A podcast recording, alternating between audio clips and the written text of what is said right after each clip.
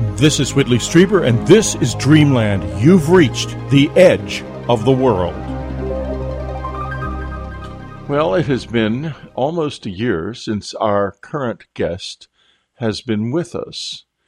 I have in my life three remarkable astrologers Tashi Power and our own Trish MacGregor, whose uh, Mystical Underground podcast is carried on Unknown Country as well and Ray Grasse. And Ray Grasse and I have had now quite a history together. Uh, we did a, a, Dreamland, a number of Dreamlands, and the latest one is in September of last year. And he also did an astro- astrology reading for me that was truly remarkable. I took down notes as to what he was telling me about what would happen and what the situation would be at various uh, points in my life and put them in my calendar. And boy, did it unfold that way. Ray Grasse is a Chicago based writer, musician, photographer, and astrologer. He worked for 10 years at Quest Books and the Quest magazine. He's an associate editor of the Mountain Astrologer. He dis- received a degree in filmmaking from the Art Institute of Chicago. Uh, he was under experimental film pioneer John Brakhage, who I admired enormously, and John Luther Schofill. He studied with various teachers in both the Kriya Yoga and Zen traditions.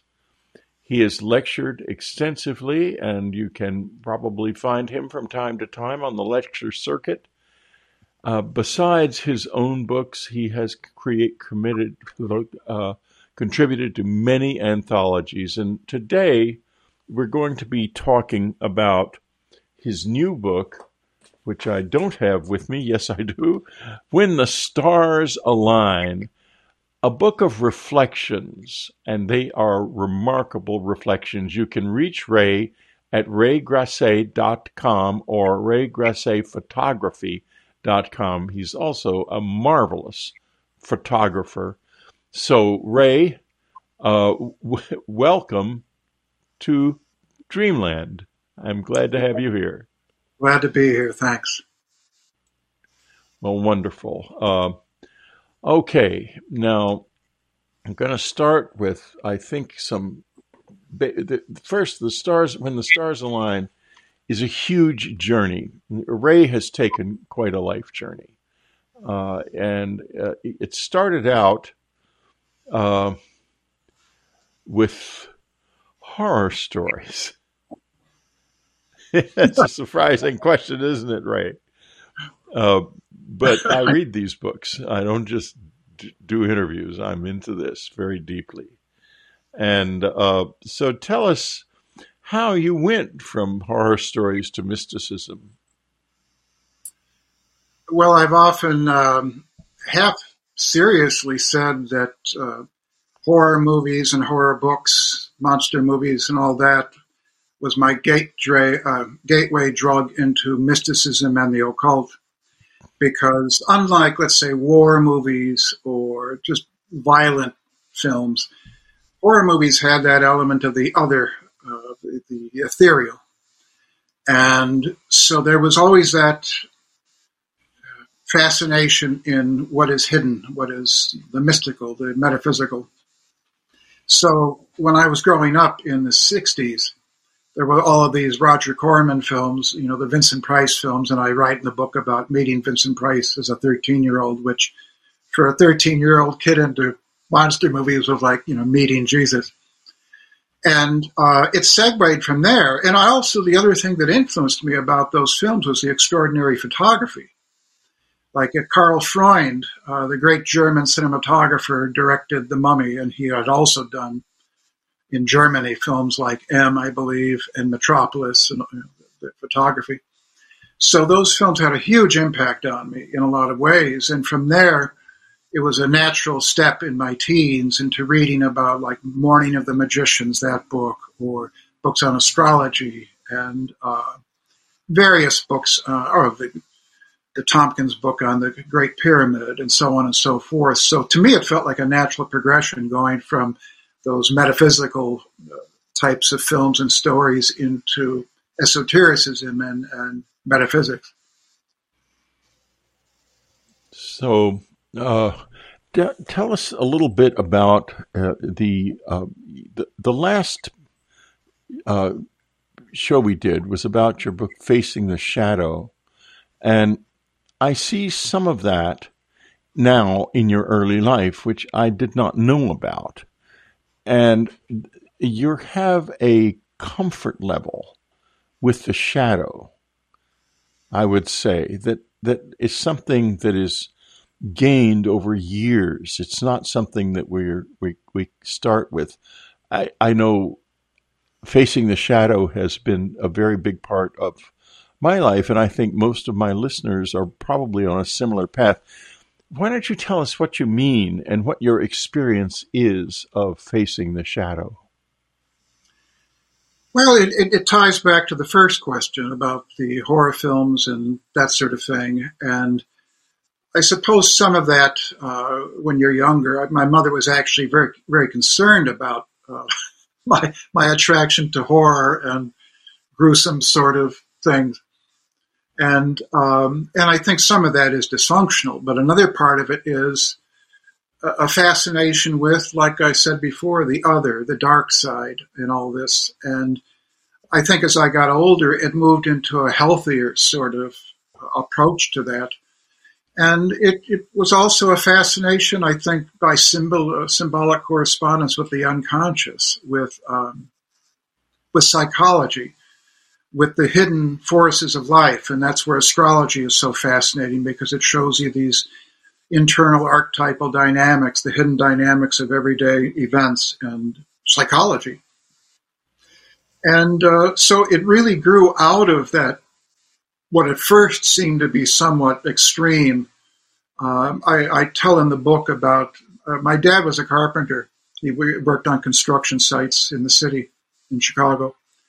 And I, I asked him to build me a coffin at one point, a, a plywood coffin, and he did. He was very kind and very generous, and he wasn't as worried about my sanity as my mother was. Maybe he should have been, but he built this for me. And so there was this fascination with death, with dying, with what happens when we die.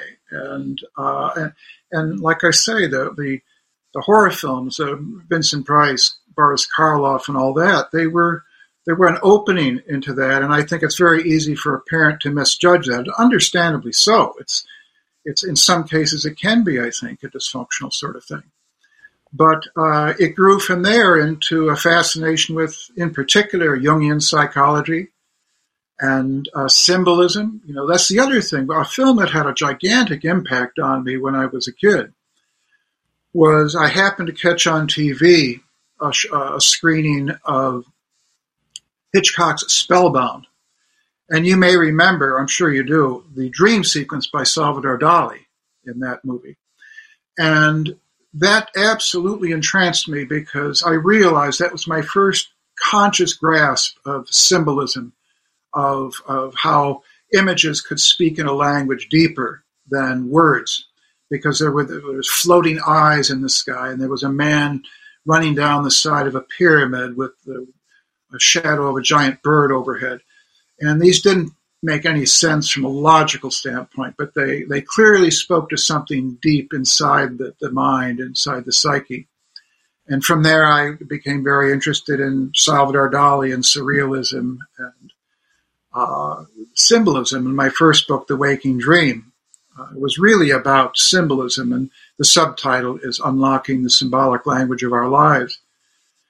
And it was really the fruit of many years, actually several decades of study with yogis and mystics and occultists about, and indigenous peoples, about how is our everyday life reflective as a, as a, as above, so below, but also as without, so within.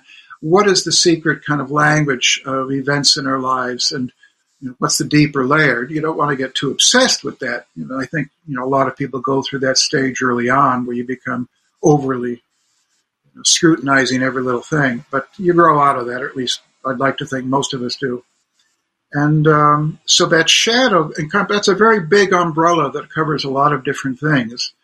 It's, it's, um, you know, we tend to think of it as being in the conventional Jungian sense, that which we don't want to face in ourselves. But I, I use that term more so in terms of all of those things that are kind of hidden that we normally don't pay attention to that are underlying our everyday psyche and our everyday life or the events in our lives. Does that answer your question at all? Oh, absolutely. It's a fascinating answer to the question. Uh, I uh, and I think that you know we're we are needing to find our way when confronting the shadow, and essentially what the shadow is is the discovery of death, which happens in in mid childhood, and all yeah. of a sudden I realize, wait a minute, what just happened to Granny is going to happen to me. I am going to die. Uh, so, and then the shadow comes, and we have to come to terms with it. Every single one of us does. My wife used to say, We're here to live, Whitley, but we're also here to die. And, you know, it's not, in our society, we think of death as a sort of catastrophe, but it isn't. It is a culmination of very, very different thing. Now, I want to m- move on to. Excuse uh, me, can I possibly interject something there yeah, that I think is really important? Uh, that's a beautiful segue into what's happening in America right now. Because one of the things that I wrote about three years ago for Mountain Astrologer, and it's it's a chapter in my book Stargates. The United States right now is undergoing its Pluto return. And in fact, this week that we're talking, you and I, is one of the trigger points for this energy. And Pluto has a lot to do with the shadow. It has a lot has a lot to do with the hidden, the, the legacies of the past that we don't want to face up to. And right now, America, and this is what I was saying three years ago in the article from Out Astrologer. It's on yastro.com. If you type in my name and Pluto return, you'll find it. America is having to face a lot of darkness in its own soul and a lot of the unresolved legacies of its past, including slavery, the treatment of indigenous peoples, also corruption. One of the things I predicted in that article was that it could see uh, one of the seven things I predicted was it could see the fall of very prominent people, whether that be politicians or celebrities, in terms of things like treason or uh, sexual scandals, things like that, and uh, and also the same day, in fact, that this last trigger happened, which was uh, July 11th, just a few days ago, was the same day as that first photograph of the James Webb Telescope came back which was very shadowy in the sense of we were unveiling hidden depths of the universe that we had never seen before. When uh, Biden got up there, that first day they showed that one photograph, and the next day they revealed other ones. There's a lot of ways in which we're all having to confront the shadow, and I think gun violence is a big part of it. In terms of there is a certain innate violence in the American soul, even though you know we don't like to think of that. And uh, so a lot of these old things are coming back now, and uh, you and I have a mutual friend that's involved in uh, some Native American things right now, and Wounded Knee and trying to bring things to light that uh, have been forcefully kept from view. And I think that's all part of this. And the Native Americans and the, the school children that have been found uh, buried and dead and all this sort of thing. So I wanted to mention that before you move on. I apologize for interrupting you. It's not an interruption. I, I was moving in that direction anyway, because I think it's very important. I, I, you know what I want to do is uh, let's go let's go back to another planet, uh, Uranus, yeah. which is you mentioned in the book is associated with this era and can you maybe it will begin to build a larger perspective and then we'll get back to the situation in the United States. And we might also talk about the UK too, if you want to, because uh, we have a load of listeners in the UK, and I'm sure they'd be interested as well. In, I mean, in that Boris Johnson has recently had his tent pulled pulled off of him in I wouldn't say he's full of distent. He's more been left with no tent and sort of had to wander off this, wander out of the campground. But in any case, let's start with a description of the relationship between, I want to say in a big way, between the reality of modern times and that planet Uranus. Well, you know, the other curious thing is that this decade not only sees the U.S. Pluto return, but the U.S. Uranus return, which happened during the Civil War, for example. So there are several indicators that are pointing towards a lot of upheaval in America. Of it's not just about violence; it's about rethinking the American experiment in terms of what that's about. What's the old saying about before the Civil War, the United States were; after the Civil War, the United States is, or something like that. This idea of figuring out who we are as a nation. But Uranus, as a general principle, has to do with modernity, with technology, with media, the discovery of Uranus in 1781 uh, was really, in my opinion, there's no single date for the birth of the Aquarian age, but it was a significant pivotal point the 1770s, the 1780s, 1790s.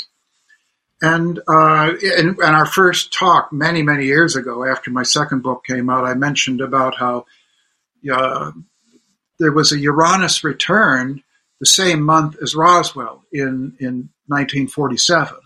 So that was a huge kind of tectonic shift. And you had asked me when something to the effect of when's the next one. And I said that I, I think 2031, 2032 in that ballpark. And so we're coming into this period of secrets being divulged of, I think, major advancements, although it could also be, Uranus is also automation. It could be, it could be like James Cameron movies with, you know, the artificial intelligence, you know, developing its own power and, you know, robots taking over. It's interesting in the 1700s, you had uh, automatons, you know, it's, it's, you know, these uh, robots made to look like humans so a lot of what we're seeing happen right now, in my opinion, is this shift between the old age and the new age. It's like the Piscean age and the Aquarian age, in the sense that, like the abortion debate is a classic example of this. And I'm not taking sides here, so I'm not trying to ruffle feathers. But it's really a battle between a religious paradigm and a secular paradigm. The Piscean age is explicitly religious in nature. Excuse me. And the Aquarian age is secular. It's somewhat materialistic, although I don't see that as intrinsically bad. I think that it is it, it doesn't have to be divorced from from spirituality. It's just that it is more secular. And what we're seeing in this battle between the pro-life forces and the pro-choice forces, which is coming to a head very strongly right now, um, and that's also tied into the Pluto return I think that that's this battle between ages, a battle between fundamentally different paradigms, and I, I don't think there's really a compromise between the two. I think ultimately the Aquarian age wins out. It doesn't mean the Piscean age forces die out. It just means that they, they don't have the upper hand, though they may seem to right now in America.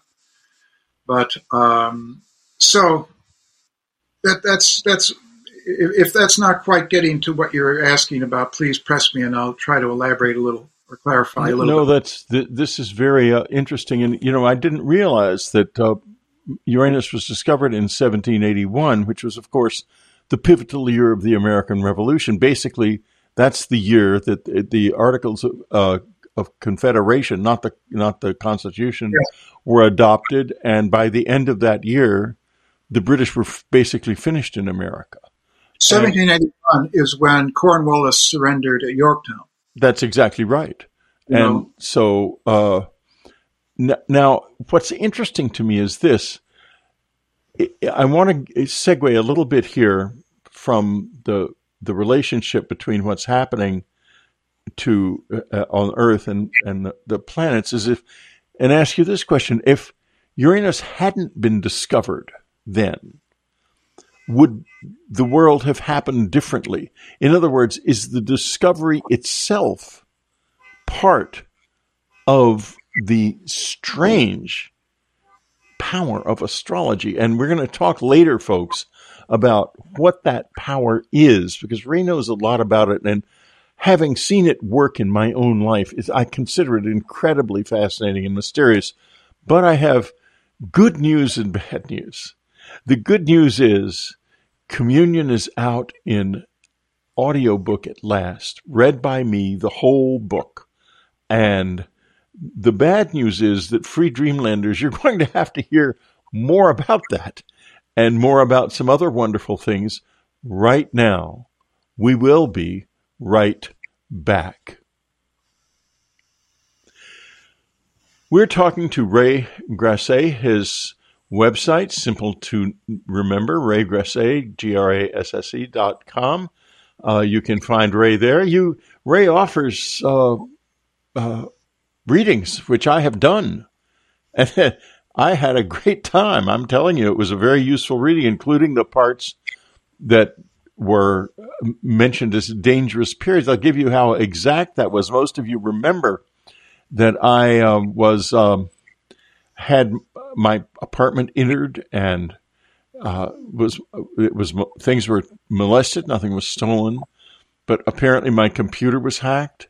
And the next thing I knew, whoever had entered this apartment had gotten into the website and was trying to destroy it. Fortunately, Unknown Country has been there and done that. And we have a lot of security, deep security, and they, they weren't able to do much of anything except indicate, cause us to notice their presence.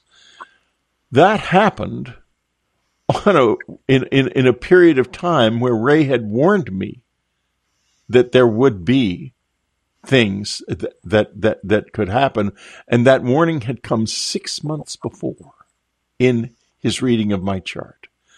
Ray's new book is When the Stars Align Reflections on Astrology, Life, Death, and Other Mysteries. Uh, you know, Ray is a, a, a, a, he's a sort of a hidden master, really. I mean, I regard him as a master, and uh, but you don't think of when you think of masters, you think of uh, the Dalai Lama and people like that, but you don't think of Ray Grasse. I think you should listen very closely because there's an enormous richness here.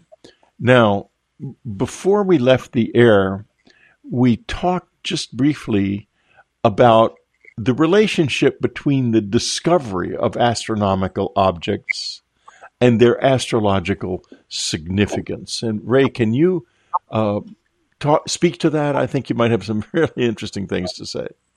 Uh, most astrologers tend to think that the discovery of a planet is very symbolic and synchronistic in terms of some awakening of a new state of consciousness in the collective. And people often, like I've often done, you look to what happens around the discovery of the planet. Uranus was 1781, uh, Neptune was around 1846, Pluto was 1930, and you see some uncanny correspondences around those periods historically to what was going on in the culture, um, in the culture to what that planet came to mean. And but I think it would be a mistake to think that it's an entirely new state of awareness in the collective as far as when it's discovered as when it actually first appears in the collective experience, because that's not true. Um, if you look back to when for example, uh, Richard Tarnas in his book Cosmos and Psyche talks about these outer planet patterns through history. So there was this extraordinary lineup of the outer three planets, Uranus, Neptune, and Pluto, in the 6th century BC, which historically was a, a turning point in history, the axial religions and so on. And yet, none of those three planets were consciously known at the time. They weren't discovered till, you know, like I said, 1700s, 1800s, 1900s. So they were still active, but when they become discovered, when they are visualized, when they are actually photographed, for example, or seen through a telescope, I think they become more of a conscious sort of presence, one that can be utilized more. So when the discovery of Uranus happened in the late 1700s, principles of freedom, uh, the Industrial Revolution, capitalism, 1781 was also a very important year in terms of a turning point in philosophy with Immanuel Kant and so on and so forth. So um, now the big question is: Is there going to be a new planet discovered in the next few years? Because scientists, astronomers, have been uh, talking for quite some time about, you know, is there another planet out there, Planet X? And um, I'm I'm watching very carefully. There's a heavy debate whether it really exists or the findings, the irregularities in other planets and asteroids indicate something else out there. We don't know. But if something is discovered, we're going to look very carefully at what happens when it actually is discovered, what's going on in the culture, and so on and so forth. And then slowly watch it in people's horoscopes to try to make sense of what it means. So that's that's kind of how I would answer your question. There is um, the reason this it's believed that this planet is somewhere out there. It could even be, interestingly enough, a uh, uh, a little, a tiny dark star, because of the reason we know something is out there because of the way that its gravity waves affect the outer solar system. We just can't find it. So it's it's not a question of there was a long period of time when there was a lot of debate about Planet X that went a bit off the rails, but this is not off the rails. It's out there. Something is there. Do you I think?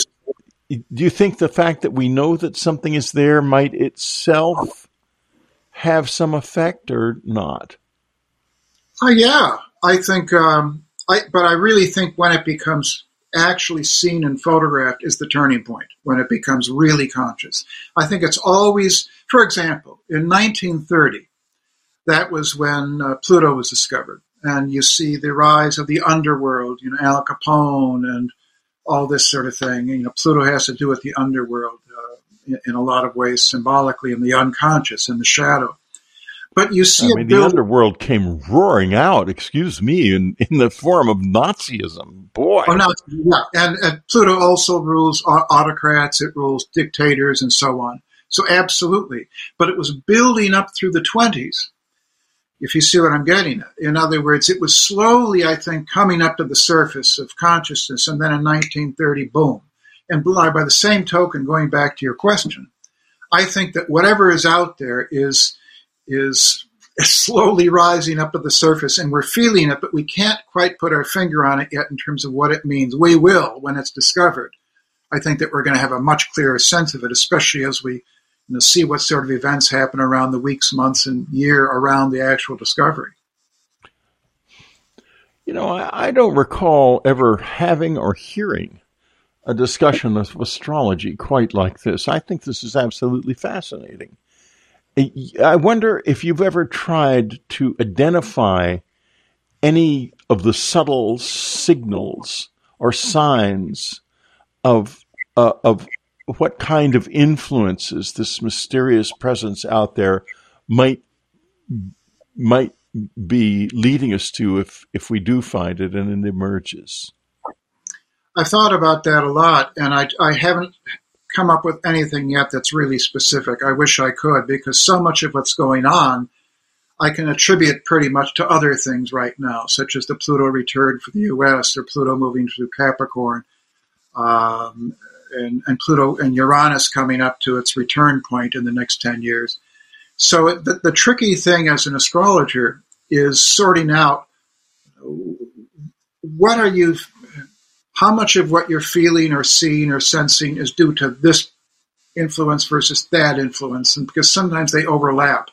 There sometimes can be a confusion over whether something is neptunian or plutonian or uranian. So i haven't been able to figure out a way to de- determine what this new planetary archetypal influence is. It's uh, i wish i could tell you. I'm fascinated to find out. I have an idea ray. Yeah.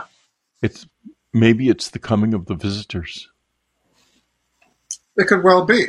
Yeah, because that has been sort of under the surface for a long time, kind of percolating, and it's a real outlier. I mean, literally, just like the planet.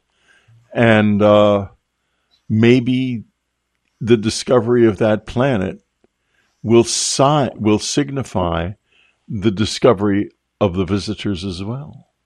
I think that could very well be. And part of the reason I believe that is that uh, if there is another planet out there, it's way out there. It's past Pluto. Way out, exactly. And I think that's symbolic in terms of the further out in space, that's a further out into the depths of the darkness of space. And symbolically, that coming to light has to do with hidden things coming to light, kind of like what's happening for America right now with the Pluto return. So the further out you go, I think, the further out galactically you're kind of reaching. I think that there could be some contact. It either is going to be like we're seeing with the James Webb Telescope, seeing further out into space, but it could also be making contact with intelligences that are further out if the visitors are in fact ETs and not, let's say, interdimensional or time travelers or something, which is an open question for me. Oops. yeah, an open question for me, too. I agree with you. Uh, now, let's go on to one of the fascinating films uh, things in the book is your your relating of the media and entertainment to uh, to this whole process and of of of of revelation and and I see astrology as being an ongoing process of revelation where we are finding the closer we get to a clear understanding of our relationship to our place in this in this vast mechanism, uh, the, the more is revealed. So let's talk about awakening, and which is a very interesting aspect of your book and of your whole work in life. In fact, uh, the uh, I think maybe to quantify it or to let's talk about films first. Yeah. Now, that you you know we we could talk about uh, the films that that and that you you speak of in the book and the way they reflect the age. I thought that material was fascinating. Well, a good example of that was uh, that Netflix film last fall, um, Midnight Mass, which, as I say in the book, I think was the Citizen Kane of horror films. It's just a brilliant work. Uh, I think it's six parts, seven parts, I forget how many.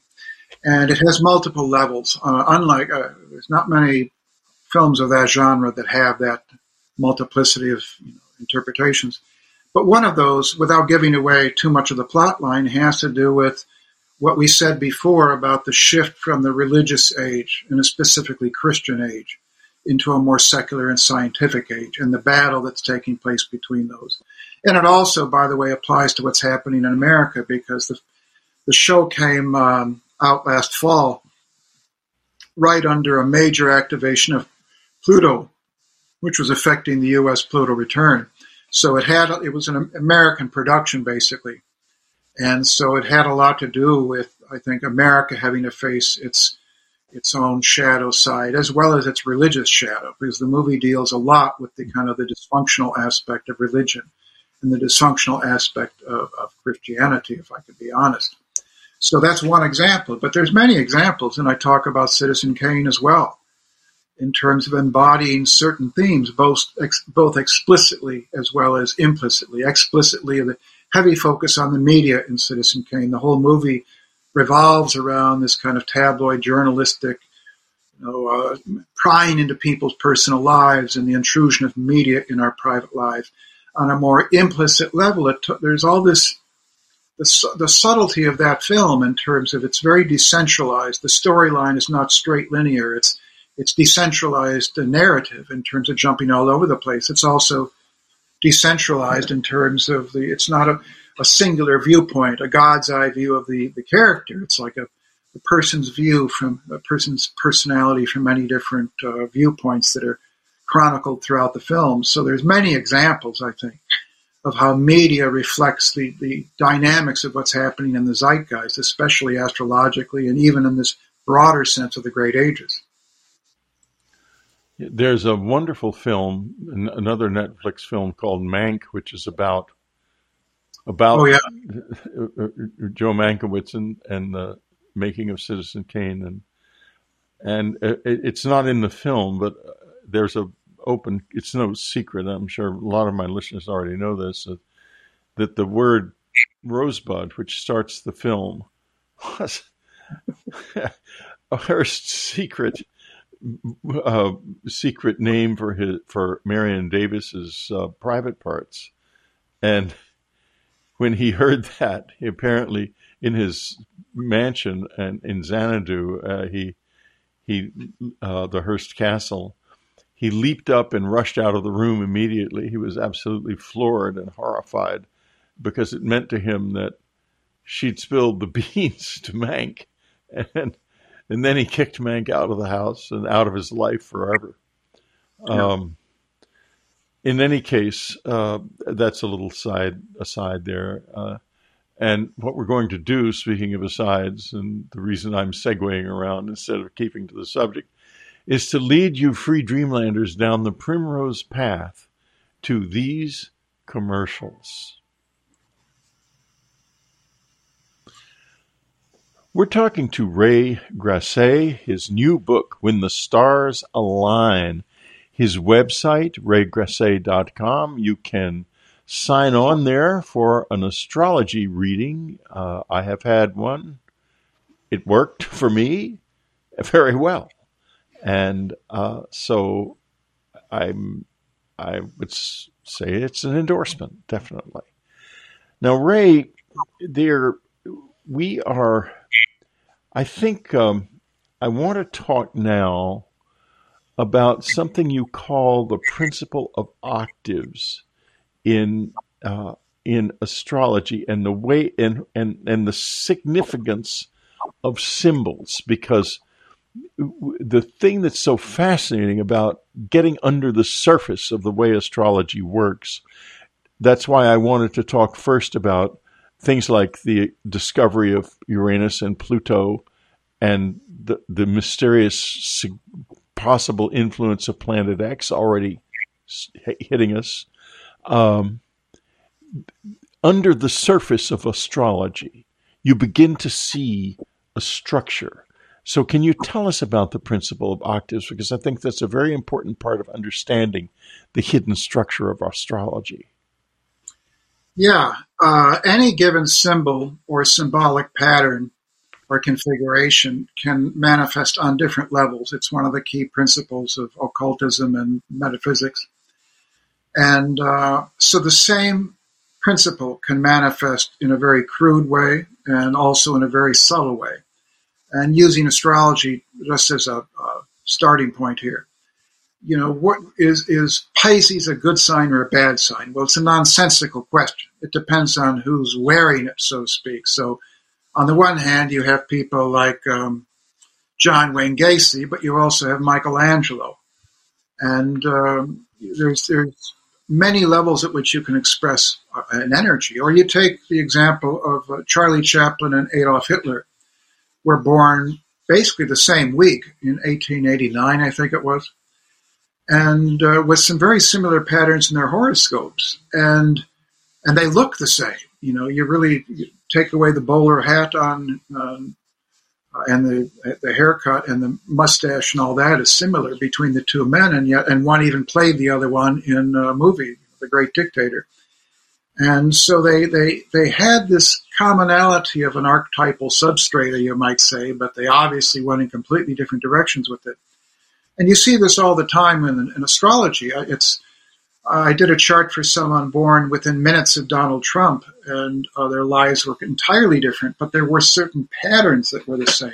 And I won't go into specifics, but um, it's when it comes to the great ages, for example, is I read these simplistic takes on the Aquarian age. It's going to be all good, brotherhood, love, you know, the lamb lying down with the lion, and all that sort of thing or other people that describe it more as an Orwellian sort of, uh, you know, bureaucratic uh, machine world.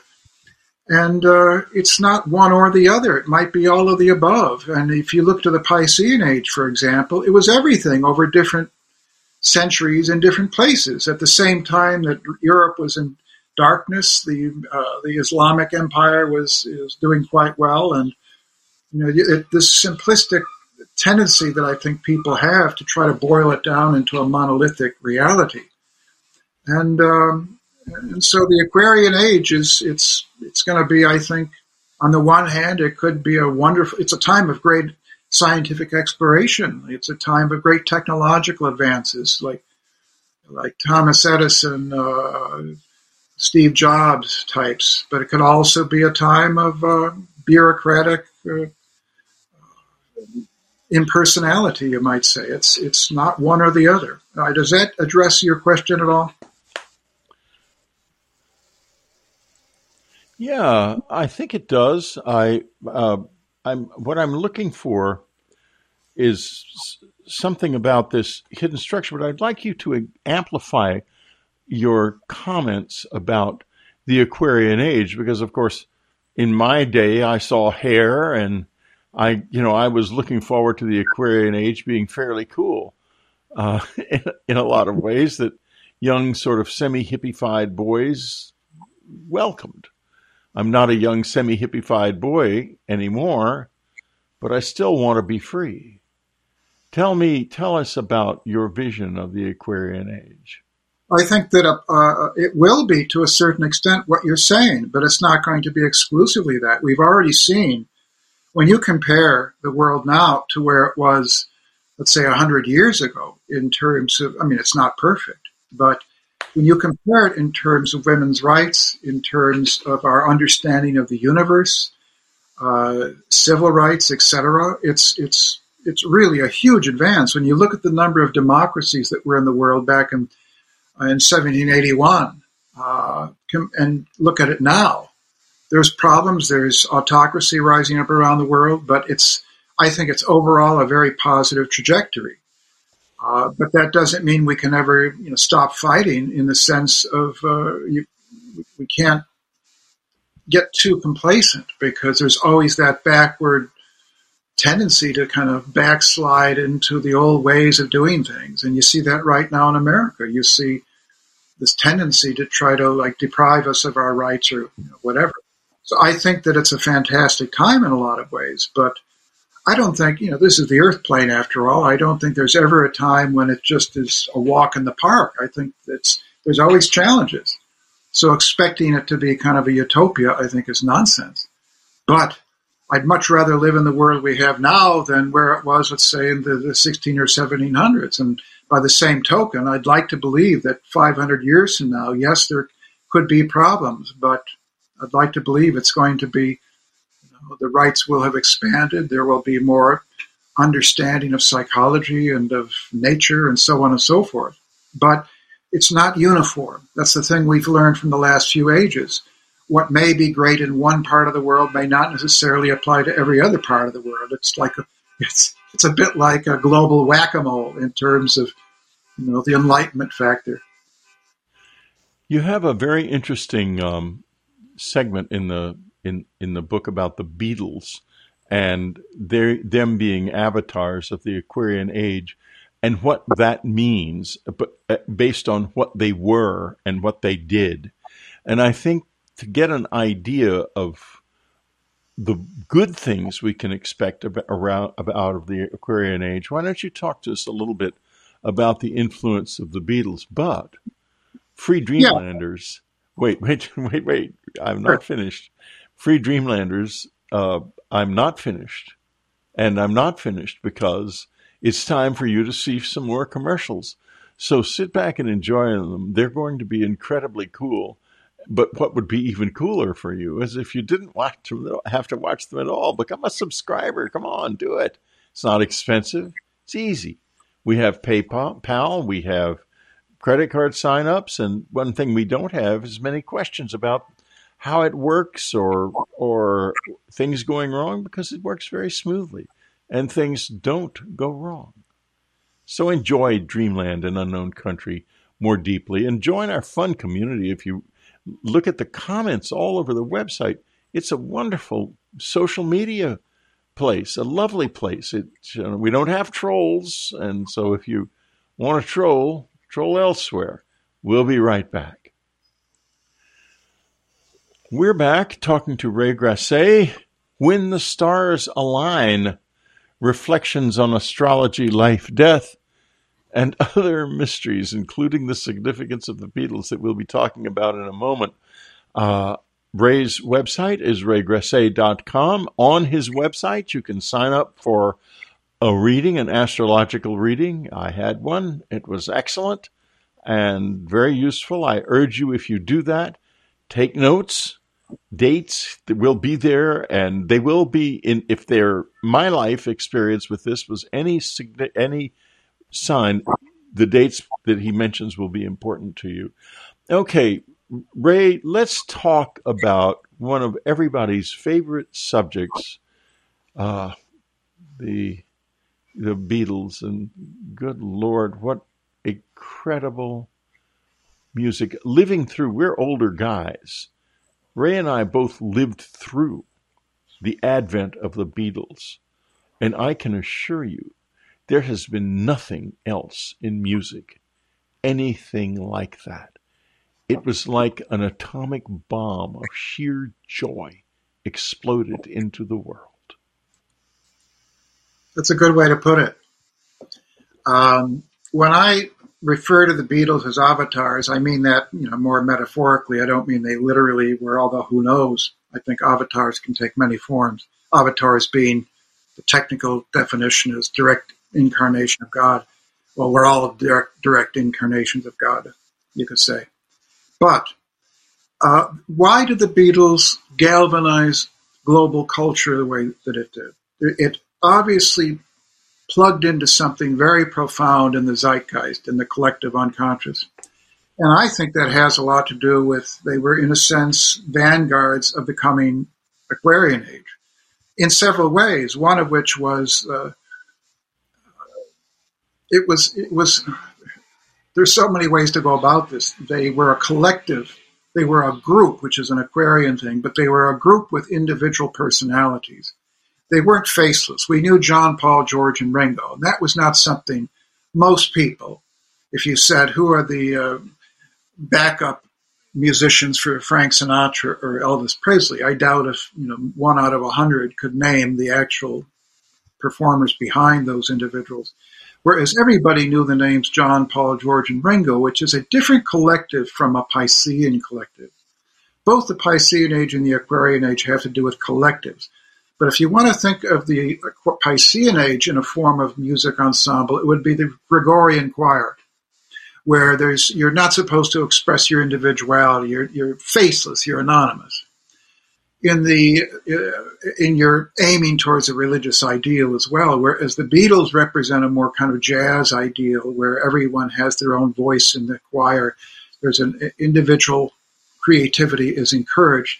That's one part of it. It's a new kind of collective ideal that was not there to the same degree in the Piscean age and earlier ages. It also represents a shift in terms of global culture. They had a global impact and uh, I remember watching when they did All You All You Need Is Love, and it was a satellite hookup, and it was seen by countless millions of people. There was that sense of plugging into this this kind of mass consciousness at the time. There was also this sense of um, secularism. I remember the time that uh, John Lennon made this comment about the Beatles are more popular than Jesus.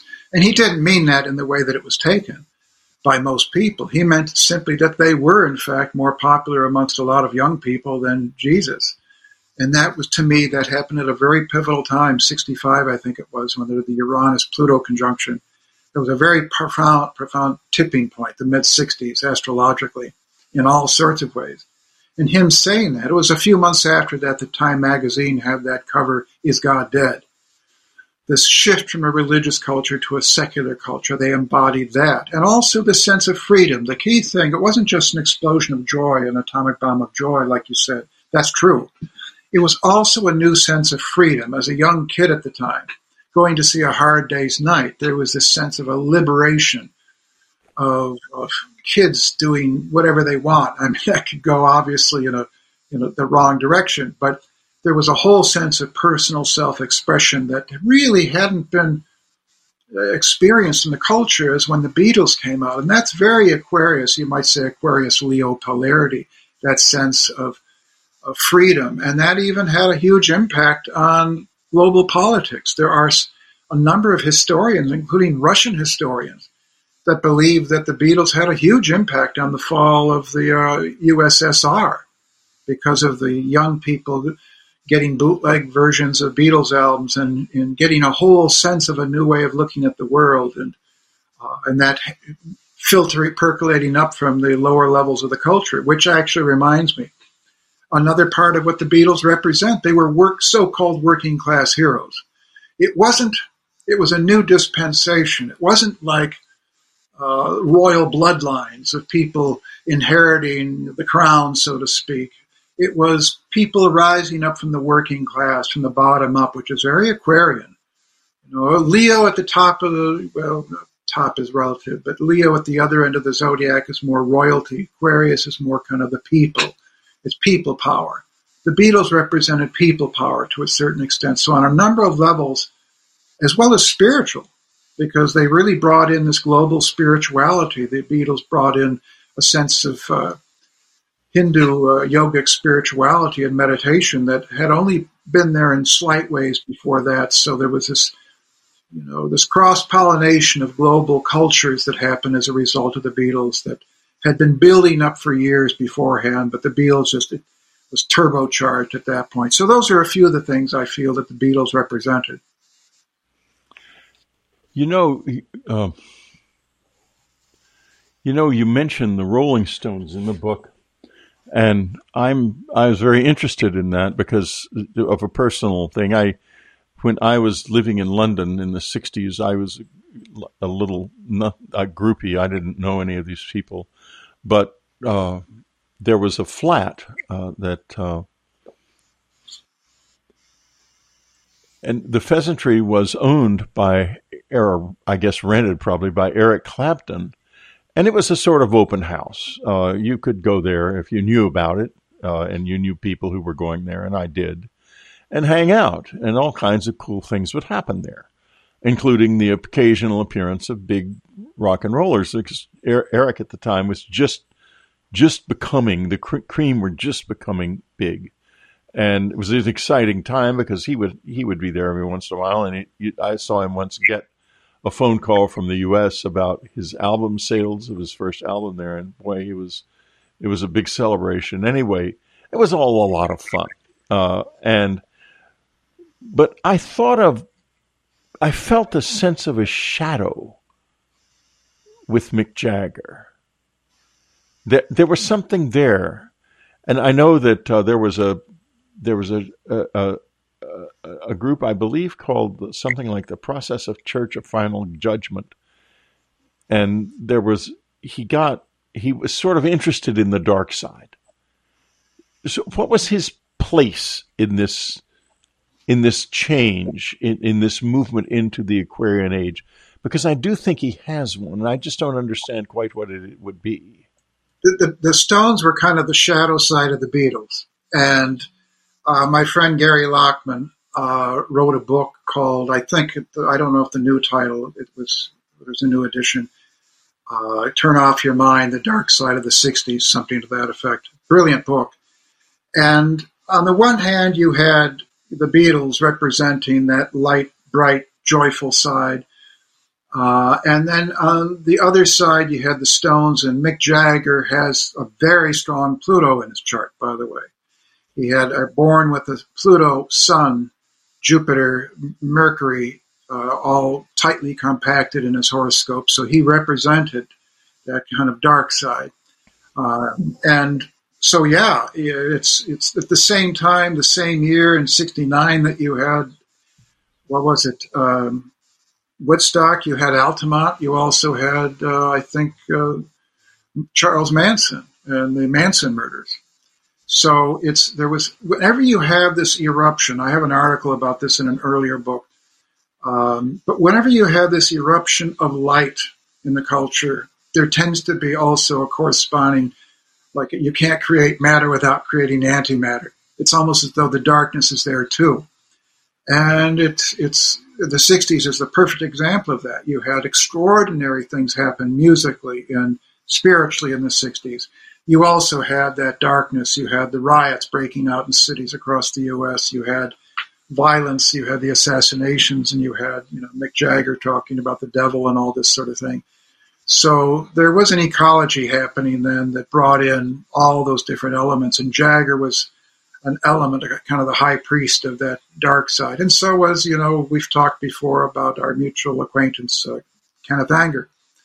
and uh, he also and he had a connection to Jagger, as you know, and um, you know it was all there. It was all there, both the light and the dark in the '60s. Yeah, it, it was all there, and it, it still is all there. I, I want to ask you about all the gun gun stuff that's going on. I mean, you we not only do we have it in the United States like a like a spreading cancer, uh, but it's even happened in Japan and in Copenhagen of all places recently. And what is going on? And is there an astrological significance to it? I can explain it in terms of what's happening in America. I don't have any simple explanations for why it's happening around the world, though it does seem the epicenter is America. And so it does, maybe it has to do with, you know, we're the leading edge of what's happening in the culture. So as America goes, so goes the rest of the world. I don't know why it's happening elsewhere.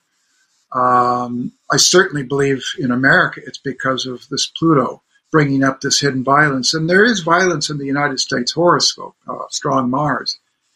Um, and also, there's also, I have a theory in my second book, Signs of the Times, about how the Aquarian age is an air sign. It's, it's a, air is very intellectual, very mental, but there's usually a shadow, a hidden darkness to air because it's it doesn't it's not comfortable dealing with emotions and that can erupt up in the form of unresolved violence so it may have to do with the ushering of the in of the Aquarian age. I, I don't have a simple answer for that. Well, free dreamlanders, we have come to a sad place. It's the end of your participation in the show, and it's a particularly sad place because we're going to be talking with Ray about something you do not expect, and I'll tell you what it is. I'm not going to keep it a secret. It is the strange story of Erwin Fortman as it connects to the Roswell incident. You'll never have heard anything like this before. It is in many ways the most illuminating story about the high strangeness level of the whole close encounter phenomenon that I know. I've ever read. I was it knocked my socks off. So we're going to be talking about that in just a minute. But before we go and leave you behind forever, free Dreamlanders, I urge you to subscribe as always. And every week, actually, lately, some of you have been doing that. And I've gotten some lovely emails saying, I'm sorry I waited so long. This is so much fun. And it is fun. Uh, we just had Ann Tyler on uh, on our uh, chat. We'll have other chats in the future, and we have a weekly uh, a, a weekly chat room that I'm usually in, and we have a lot of fun in the chat room. Uh, there's wonderful social media on the site at, uh, at, many different levels. Some of it free, and some of it uh, uh, for subscribers only.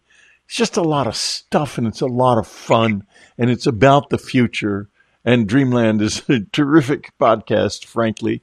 Uh, I love doing it. I've been loving doing it for over 20 years. So stay with us.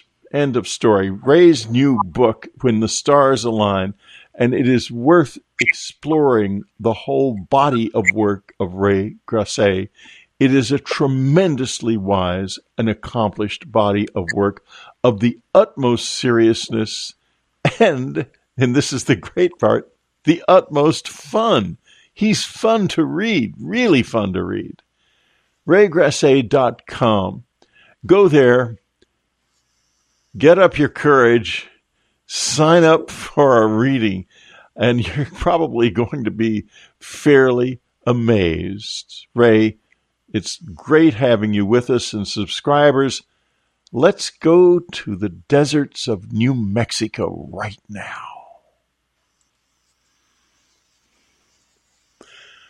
Okay, subscribers, let's get down to it.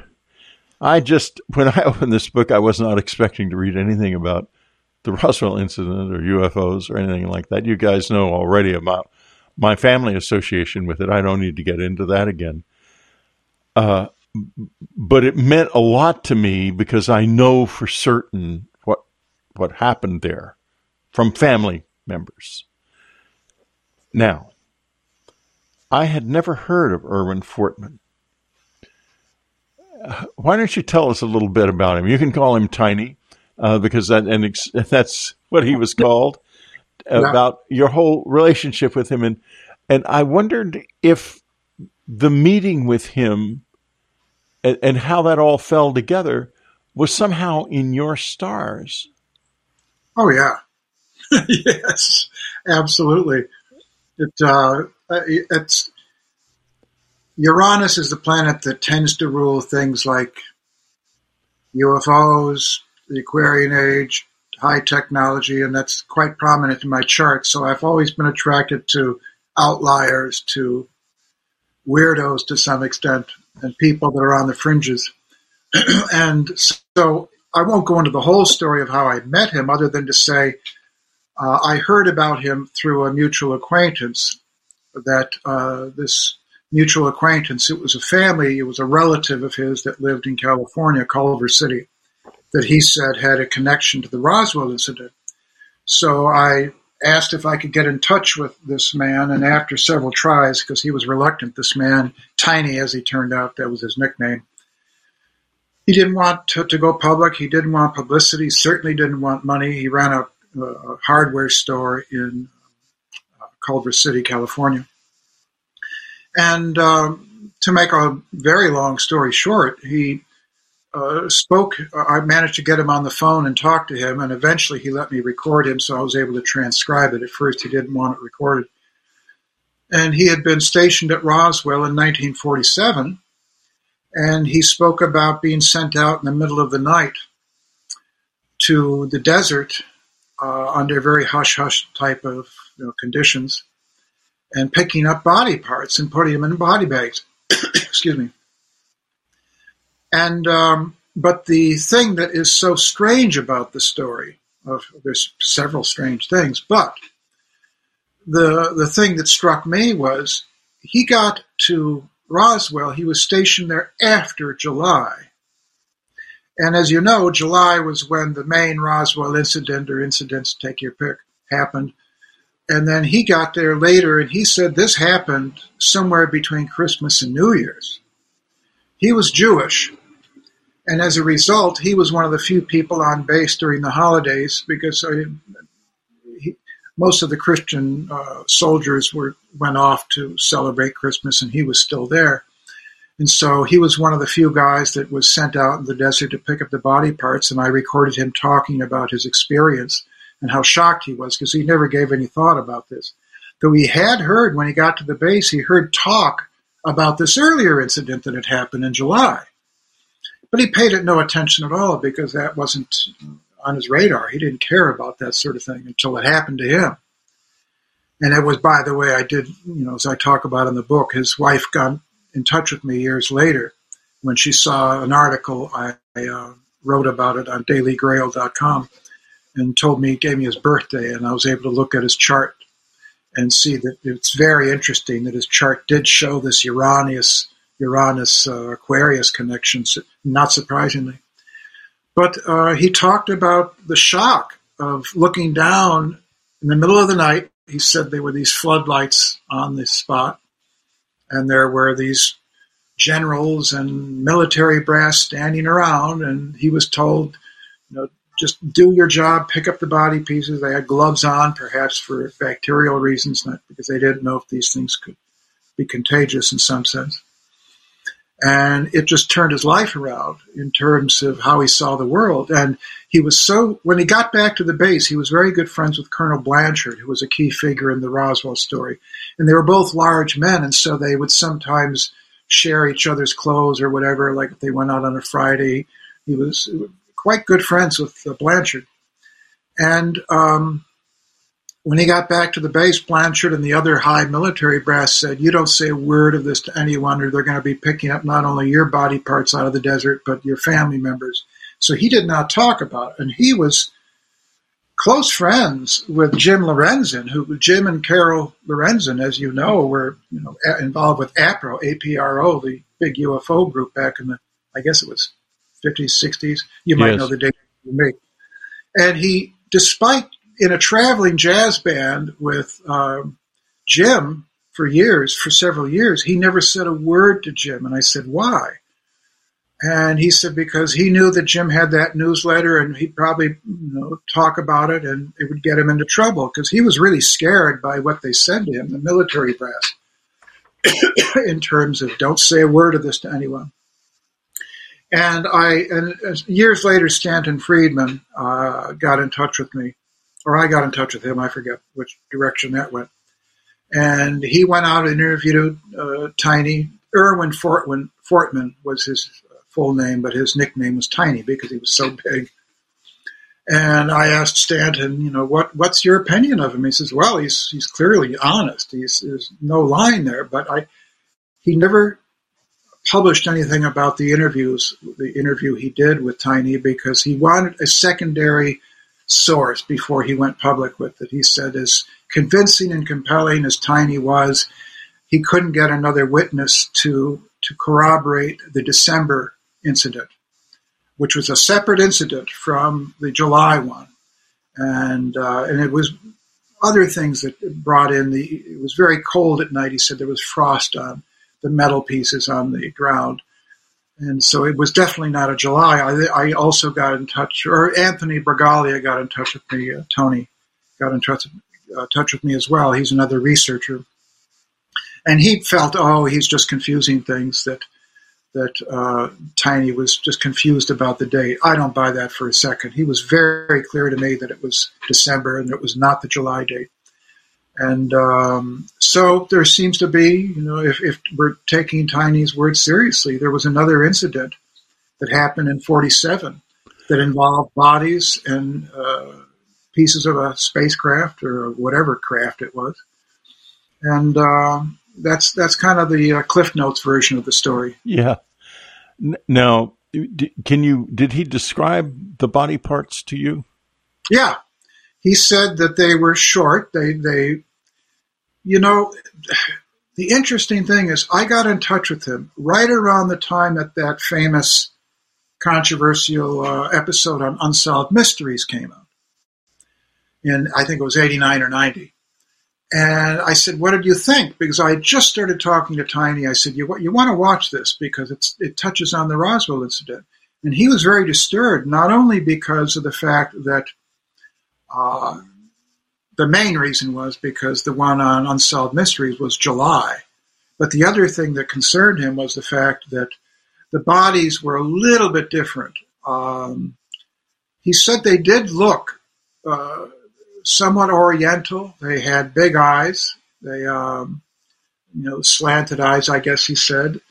And in general, he said that at first he thought they might be Orientals, but then the more he looked at them, and he said they were different number of fingers. I can't remember if he said four or six, but there was one he more. He probably said six.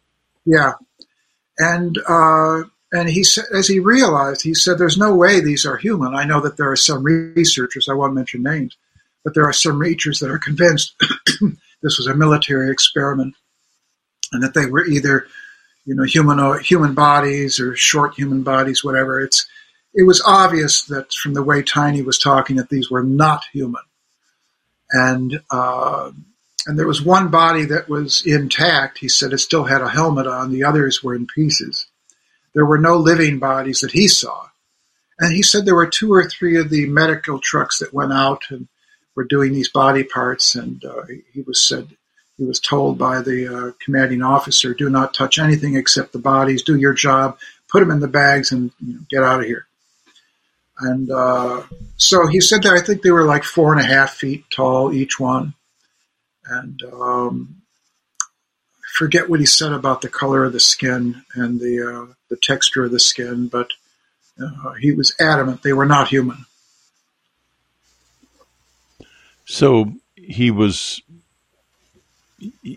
and then let me ask you this. Oh, excuse me, Ray. I'm just yeah. going to. Folks, I have I have inefficient fingers. I, I, couldn't get my face back on the screen, but here we are again. Uh, now, Uranus had just completed its first, its second full revolution from where it was a, upon discovery. Uh, when would the third revolution be completed? Uh, the general ballpark would be, I would say, from like 2030 up to 2032 or 2033. So we're closing in on that now. In on it. Yeah. Uh, now, also in 1947, and we'll get back to Tiny and the bodies in a minute, there was another extraordinary event, which was the discovery of the Nag Hammadi uh, trove of of uh, Christian esoterica in um, in in Egypt. Something that I have been studying for many many years with a group of friends, because there is there are secrets in that that are deep and profound. Many of which ended up in my book Jesus: A New Vision. Uh, now tell us about these two things are you know one of them is highly technological one of them is very ancient but also in a way it's about lost technology. Because you can find in the Nag Hammadi material if you know what you're looking for a lost science of the soul.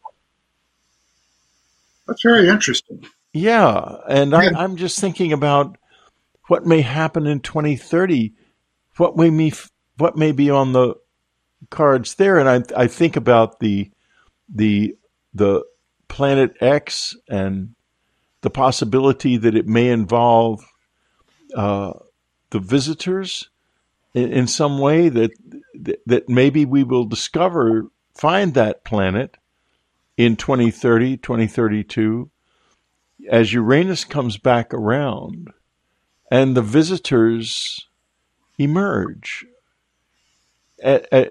So I, think it's a possibility, and I'm just sort of throwing it out. Is is that am I making a, a reasonable prediction or not? Yeah. It's not a prediction. It's a, it's a it's a speculation.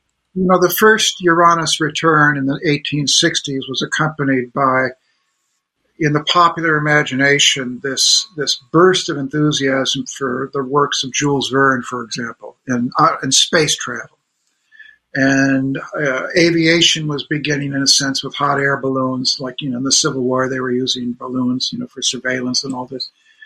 And so you every time uranus comes around you have this advance in aviation technology as well as a thought thinking about uh, life on other planets. And then in 47 the same month as, as the uranus return the second uranus return you had roswell as well as there are many things that happened. You had the birth of the CIA, you had the birth of the uh, U.S. Air Force, you had the birth of the largest democracy in the world in India, for example. These are all Uranian. And so this coming time, it, and it's not all good, it's not all bad. You look at the breakup of India with you know, Pakistan and all that, it was very violent. Uh, and the CIA is, you know, is that a good or a bad thing? Well, you know, take your pick. Uh, and so the, the coming Uranus return, I think, is going to be an extraordinary time. I think it's going to be a huge tectonic shift in terms of both space travel as well as awareness of other intelligences, whether they be in outer space or other dimensions or whatever.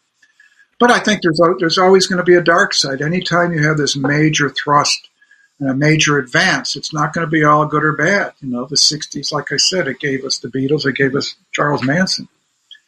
Um, I think that the downside could really have to do with automation and the rise of the robots, perhaps to some extent. And uh, but I, I, think it's we're in an exceptionally exciting time in terms of space exploration. Uh, the, Webb telescope, uh, contact. Uh, it might just start with awareness signals from you know a distant point in space, and it may from there evolve into contact. Now, as you and I both believe, contact has long since been made.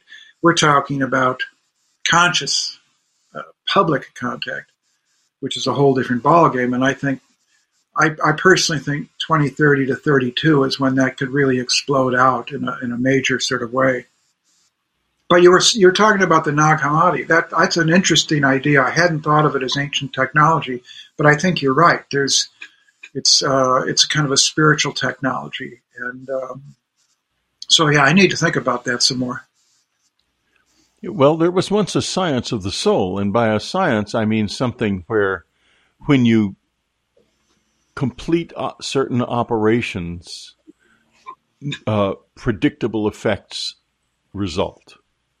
And we lost track of the soul slowly, uh, beginning with the Romans and then accelerating very dramatically, oddly enough, with the rise of the industrial age that started also in the 1780s, the 1760s to 80s. And now the world is so filled with material objects, we are completely drawn out into it by our lives and we're soul blind. We're completely soul blind. You have to work very hard to be able to sense your second body. But no, I mean, people don't realize that. They think, well, what I can sense is my first body, but I've been doing a sensing exercise for 60, nearly 60 years. And believe me, you can sense your subtle body. You can sense it just like you can sense your physical body. But we don't know that. Uh, okay. Now let's go. Let's go back to Tiny. Um, if there was a second crash, did he say that the bodies you mentioned body parts were they any of them intact? Did he say that? One. He said one had a helmet on and that was intact. The other ones were in pieces.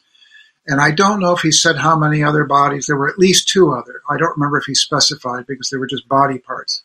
They had been ripped apart by the crash, presumably. And uh, but he said there was one body that still had a helmet on, and he said they were quite light. You know, he said that it was easy to pick up. Of course, he was a big guy, and um, and he, and I asked him, "Did you ever hear anything more about?" it? He says, "No, it would just clamp down." And he said there wasn't even any talk about the first Roswell incident. He said in the months that he had been there, I think he he must have gotten to the base like in August or September and he said he would hear people sitting around, uh, uh, other guys talking about the, July incident, which he could hear in the background. And then he said after the December incident, he says there was no talk about any of this. He said they really buckled down and told everybody to shut up. Because I've heard rumors, I've never followed them up because I didn't know how, but now I'm wondering if some of the experts on Roswell shouldn't follow these rumors up that one that there was a, a, a UFO shot down or brought down by a some kind of a radar. Uh, could this be that incident? And if that had happened, if it had been accidentally brought down by a radar uh, from White Sands, maybe they would be particularly eager to cover it up at all costs, because you know you don't want to. if there's an if if if, if you've got a lion in your living room, you really don't want that lion to wake up. And if they had accidentally or intentionally even shot something down like that, they would be scared. Uh, go ahead. That's very interesting. Well, one other detail that I thought was interesting was um, I just lost my train of thought there. Let's see. One of the details, well, about the, probably it was about, going to be about the ship. Oh, no, I remember this. He said that, intriguingly, when he was woke up in the middle of the night along with the other soldiers that were the paramedic uh, from the uh, base. He had been trained in, as a paramedic, and they were woken up and he said they were kind of debriefed before they went out, saying, uh, "We're going to go out there. You just do your job." They they weren't given any clues as to what happened, but and then when they got back to the bases, when they really laid down the law and they said not to do talk about this, what he thought was very interesting was it was clear from the way they were talking about it, it was almost as though they had a memorized script. He he had the impression that this is not the first time this had happened that this was something that was almost you know routine. The fact that when they debriefed, it was it was almost something they were familiar with. It wasn't like they were shocked. The higher ups were shocked or that they were startled by this thing. It was very matter of fact the way that they debriefed him before and after. So I thought that was kind of interesting.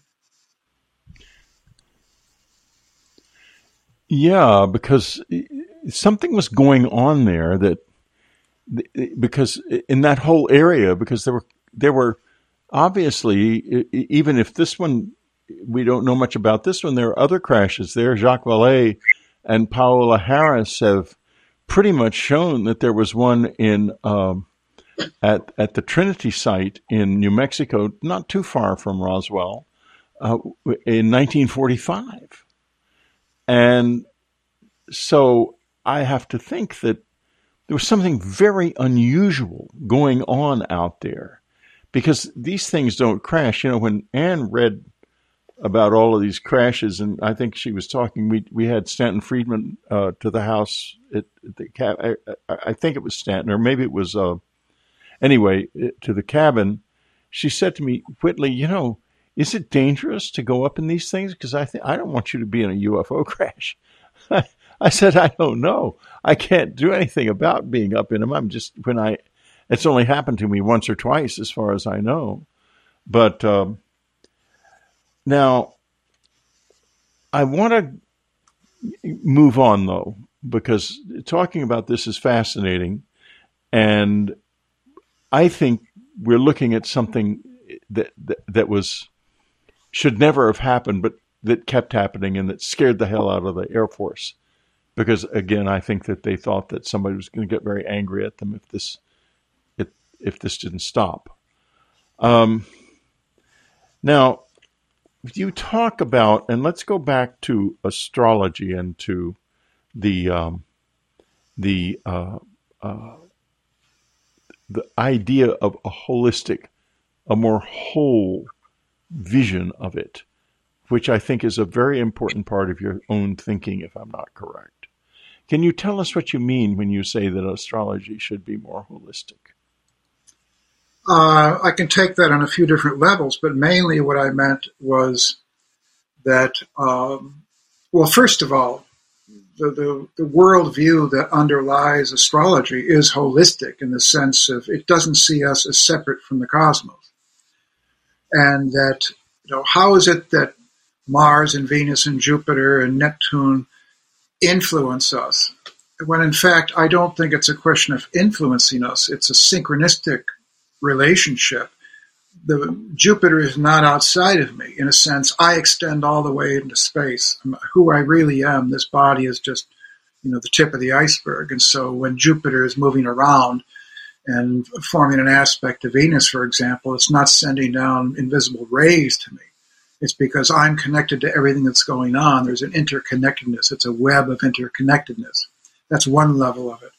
But also in terms of when you look at a horoscope, it's um, you have to, I think, see all these different levels. It's there's a level at which astrology is purely practical. You know, you saw some of that in terms of when it's better to do things, when it's better not to do things, and that's putting it a little simplistically because so-called negative energies might actually be good for certain things. So I want to be careful how I say that. But um, I, I think a really good astrologer is someone that incorporates holistically these different levels and com- compartments. So, for instance, they might look at the physical, they might look at the spiritual, they might look at the the emotional and the psychological. Um, and the other thing, you look at a, a given horoscope, and you can't see anything in isolation. You can't look at just a person might have, you know, Saturn doing something in one part of the chart how that is going to manifest and play out in the person's life will depend on how it interacts. There's an ecology there, how it interacts with the entire horoscope. You know, it's, it's the, the, the psyche is holistic. It's not, you know, you have these different archetypal principles, these energies in your chart, and they interact. It's a family, and there's family relations, you might say, in the psyche. So those are some of the things I meant by that. I, I, there may be others that I'm forgetting, and if, if, I'm not hitting on what you're talking about, please feel free to press me. Oh, oh no, I think that's that's exactly right, and um, it gets me to uh, the question of what we are, and I think of us as I think of the our relationship to the stars and the planets as a reflection of the of the lives that are etched on a soul. In other words, I don't think we come in here randomly. I think we come in here to live a certain life, not not moment to moment, but a, a general pattern. And if you look at your stars correctly, you will find out what your pattern is and why you're here, and you may begin to get, get deep insights into the, your soul's own reason for coming into this life. So, how do you respond to that as a possibility? I, I, I agree with that. And I think that um, understanding that pattern, I mean, I think every chart has a certain purpose. There's this uh, idea, of the acorn theory. James Hillman made it you know, more popular.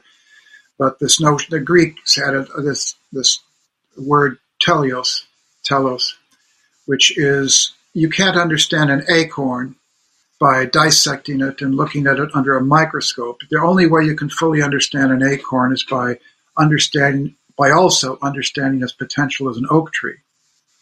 And by the same token, you can't really understand a horoscope by dissecting the individual elements. What is the oak tree of a horoscope? What is the purpose? What is the ultimate potential of a horoscope? of a given life. You know, everybody everybody's an acorn, so to speak. What's your full potential as as a as a as an oak tree, a spiritual oak tree? And there's a story I relate in the book about uh, the time that I was um, I was 19 and I went to the Rijksmuseum in Amst- uh, in I think it was Amsterdam, and I was standing in front of the Rembrandt painting, this large painting called Night Watch and I was looking up close. Back in those days, you could get right up to the painting. I was looking at the dabs of black and brown and gray and all these different colors. And up close, it was nothing impressive really, because like you'd look at a dab of brown paint or gray paint and it looks kind of blah by itself. You stand back and you see how that individual dab of paint fits into the whole picture. And I had this real sense as I thought back about that years later that each lifetime, in a sense, is like a dab of paint on a gigantic canvas. And that over the course of thousands, if not millions of lifetimes, it's quite possible we've had, you know, I think we're eternal, so I think it's possible we've had infinite number of lifetimes. That each individual lifetime might, you know, play a role in that larger canvas in the same way that that individual dab of paint does within, you know, the Rembrandt's canvas. So you know, the, the, your, your question raises a lot of interesting possibilities for me in terms of the holism and in terms of purpose and the life's destiny and all this sort of thing. Ray Grasse, I think that we have come to the end of our time together on Dreamland. It seems like a very, very short interview. I must say, I can hardly believe that we've been talking together for an hour and a half, but we have. Um, what's next in your journey of life? Uh, you must be.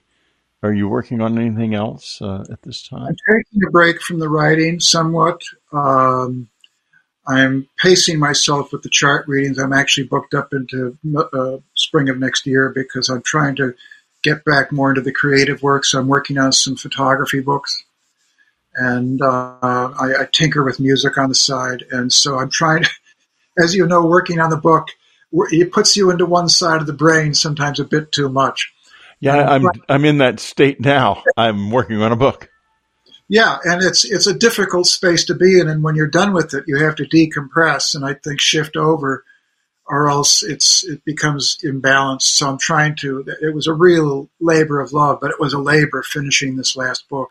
So I'm taking a little time off. It's it may be a while before I do another textbook, but for right now, it's photography and music just to kind of exercise the other side of my brain, the other side of my soul. Yeah, it's a big, complicated, wonderful soul, Ray. I'm always such a it's such a joy to have you on the show.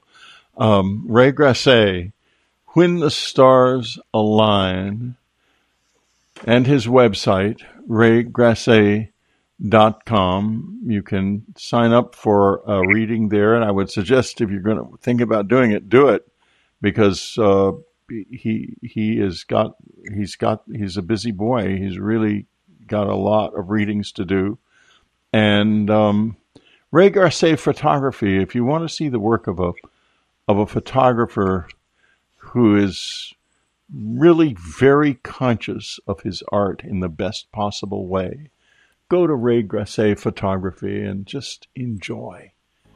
Ray, thank you so much. Thank you.